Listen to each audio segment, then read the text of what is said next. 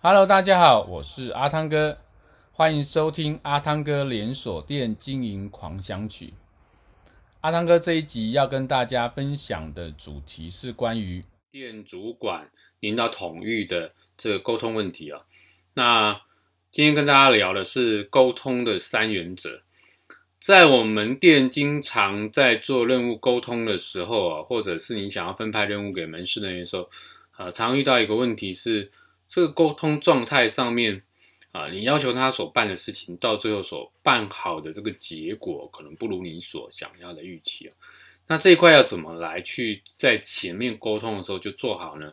呃，这边提供大家一个呃任务沟通三原则的一个方式。那这个我经常在。呃，跟人家聊天的时候，或者辅导的时候，啊、都会聊到这一块。那三原则，其中第一个原则就是听清楚。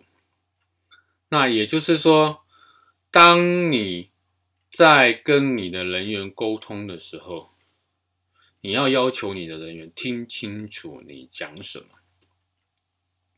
啊，那听的过程中，如果有不清楚的，就是第二个原则。问清楚。我今天告诉你这个要怎么做，怎么做，怎么做。如果你在过程当中你觉得不是那么清楚，你要问清楚我告诉你的是什么意思。好，那这两个都没问题之后呢，你就要要求他说清楚，也就是要求他。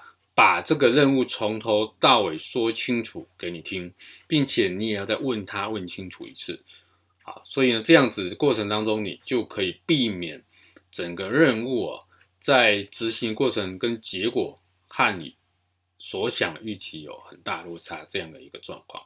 所以大家记得任务三原则的任务沟通的三原则就是什么？听清楚、问清楚、说清楚这三个。这是这一集跟大家分享的主题，欢迎您继续收听下一个主题，拜拜。